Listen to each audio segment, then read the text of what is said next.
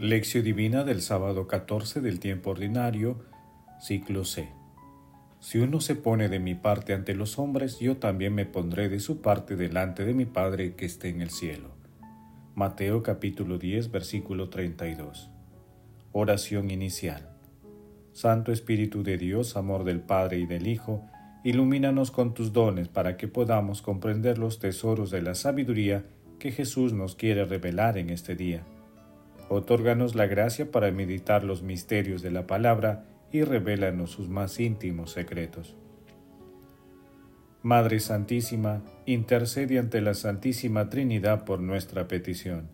Ave María Purísima, sin pecado concebida. Lectura. Lectura del Santo Evangelio según San Mateo, capítulo 10, versículos del 24 al 33. En aquel tiempo Jesús dijo a sus apóstoles, El discípulo no es más que su maestro, ni el siervo más que su amo. Ya le basta al discípulo con ser como su maestro y al siervo como su amo.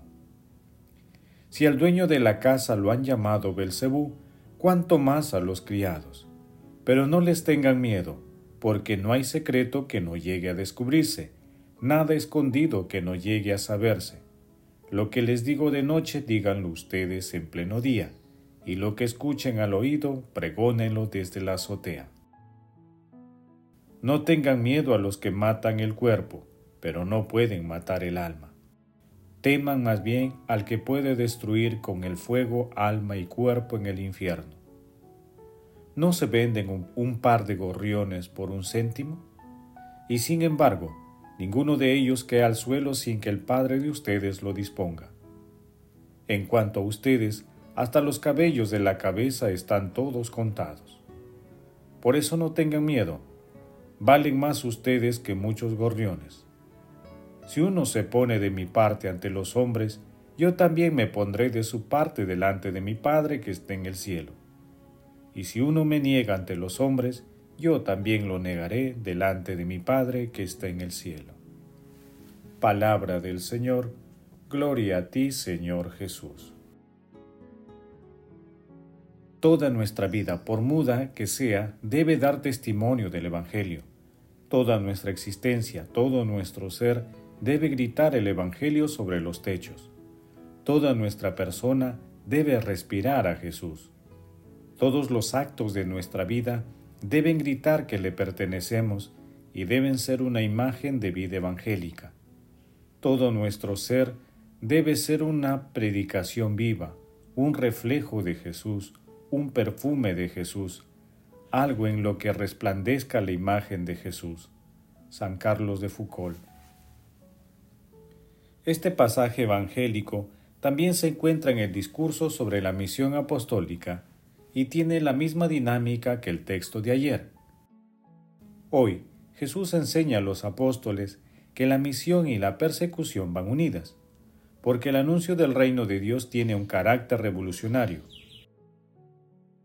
ya que subvertirá el orden espiritual basado en el egoísmo, el poder humano y otras motivaciones que provienen de la oscuridad. No tengan miedo, repite tres veces Jesús, reforzando la confianza y la perseverancia de los discípulos en medio de las dificultades. Porque el juicio lo descubrirá todo, y el único temor que deben sentir es el temor de ofender a Dios. En este sentido, no deben lamentar la muerte sino el pecado. Así, Jesús ofrece una poderosa motivación ante las adversidades, destacando la fuerza incontenible del Evangelio. En suma, no debemos negar a Jesús ante los hombres para que Jesús no nos niegue ante Dios Padre. Además, Jesús señala con un lenguaje universal que la providencia divina está presente en todo momento, que todo lo dispone Dios Padre, que cuida de sus hijos hasta el extremo, de que hasta los cabellos de la cabeza están todos contados. Por ello, todos estamos llamados a testimoniar a Cristo. Meditación Queridos hermanos, ¿cuál es el mensaje que Jesús nos transmite a través de su palabra? Como se aprecia, la misión y la persecución están unidas, debido al carácter revolucionario de las enseñanzas de Jesús. Jesús, con su ejemplo valiente, para enfrentar a los enemigos, nos anima y nos otorga la fuerza del Espíritu Santo para la misión que tiene cada uno de nosotros en nuestras familias, centros de trabajo, de estudios, comunidades y por donde vayamos.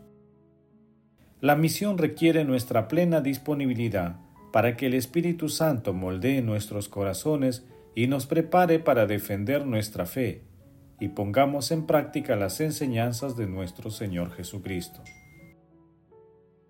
Hermanos, respondamos desde lo profundo de nuestros corazones. ¿Cómo enfrentaríamos rechazos, incluso persecuciones, por seguir a nuestro Señor Jesucristo? Que las respuestas a esta pregunta nos ayuden a fortalecer nuestro espíritu y a estar preparados para hacer frente a ataques por creer y seguir a nuestro Señor Jesucristo, a Dios Padre, al Espíritu Santo y a nuestra Santísima Madre María. Jesús, María y José nos aman. Oración.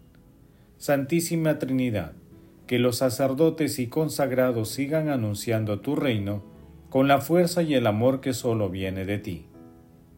Padre eterno, te rogamos envíes hermanos y hermanas dispuestos a aceptar la misión con todas las implicancias que ella tiene.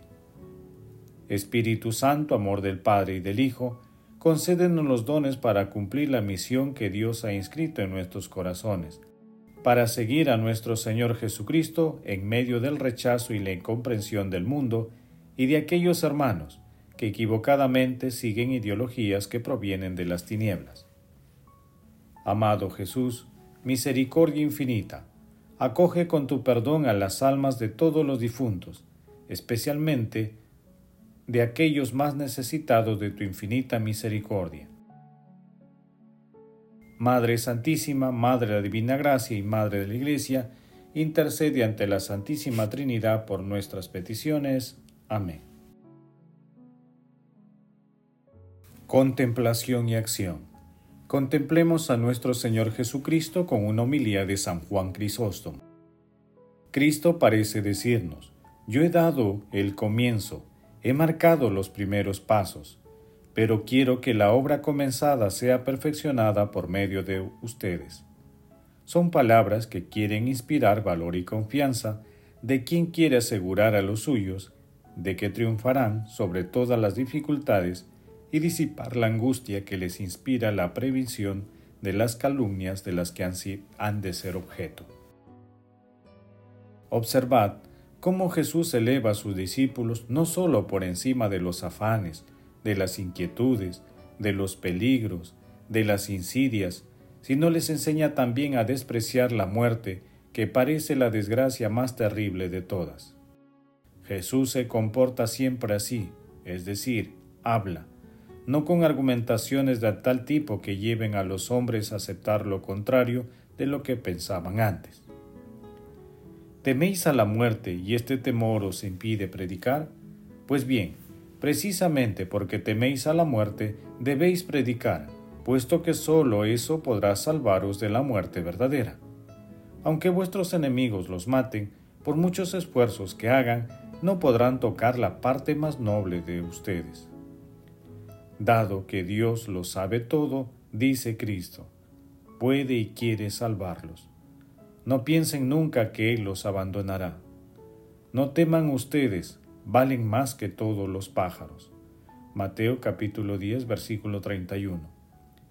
A pesar de todas estas exhortaciones, nosotros hacemos ahora lo contrario de lo que Cristo nos manda. Después de haber puesto en fuga el terror y la angustia, Cristo comienza de nuevo a animarlos. Disipa un temor con otro temor pero añade también la esperanza de grandes recompensas. Cuanto más largos y duros sean los sufrimientos del justo al confesar a Cristo, tanto más crecerá su alegría eterna.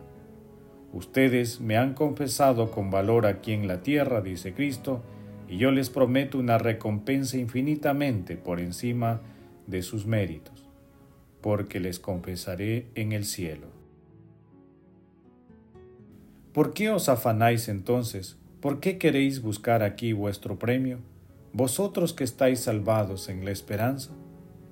Si hacéis el bien en la tierra y no recibís aquí recompensa alguna, no os turbéis, incluso alegraos, porque eso significa que se os está reservada para el tiempo futuro, es decir, para la eternidad, una recompensa más grande que vuestros méritos.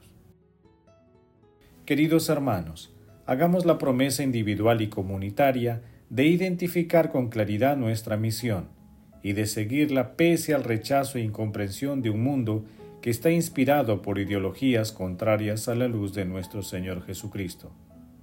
El amor todo lo puede. Amemos que el amor glorifica a Dios. Oración final. Gracias Señor porque tu palabra nos conduce por caminos de paz, amor y santidad. Espíritu Santo, ilumínanos para que la palabra penetre a lo más profundo de nuestras almas y se convierta en acción. Dios glorioso, escucha nuestra oración. Bendito seas por los siglos de los siglos. Madre Santísima, intercede ante la Santísima Trinidad por nuestra petición. Amén. El Señor esté con ustedes y con tu espíritu. La bendición de Dios Todopoderoso, Padre, Hijo y Espíritu Santo, descienda sobre ustedes y los acompañe siempre. Amén. Bendigamos al Señor, demos gracias a Dios.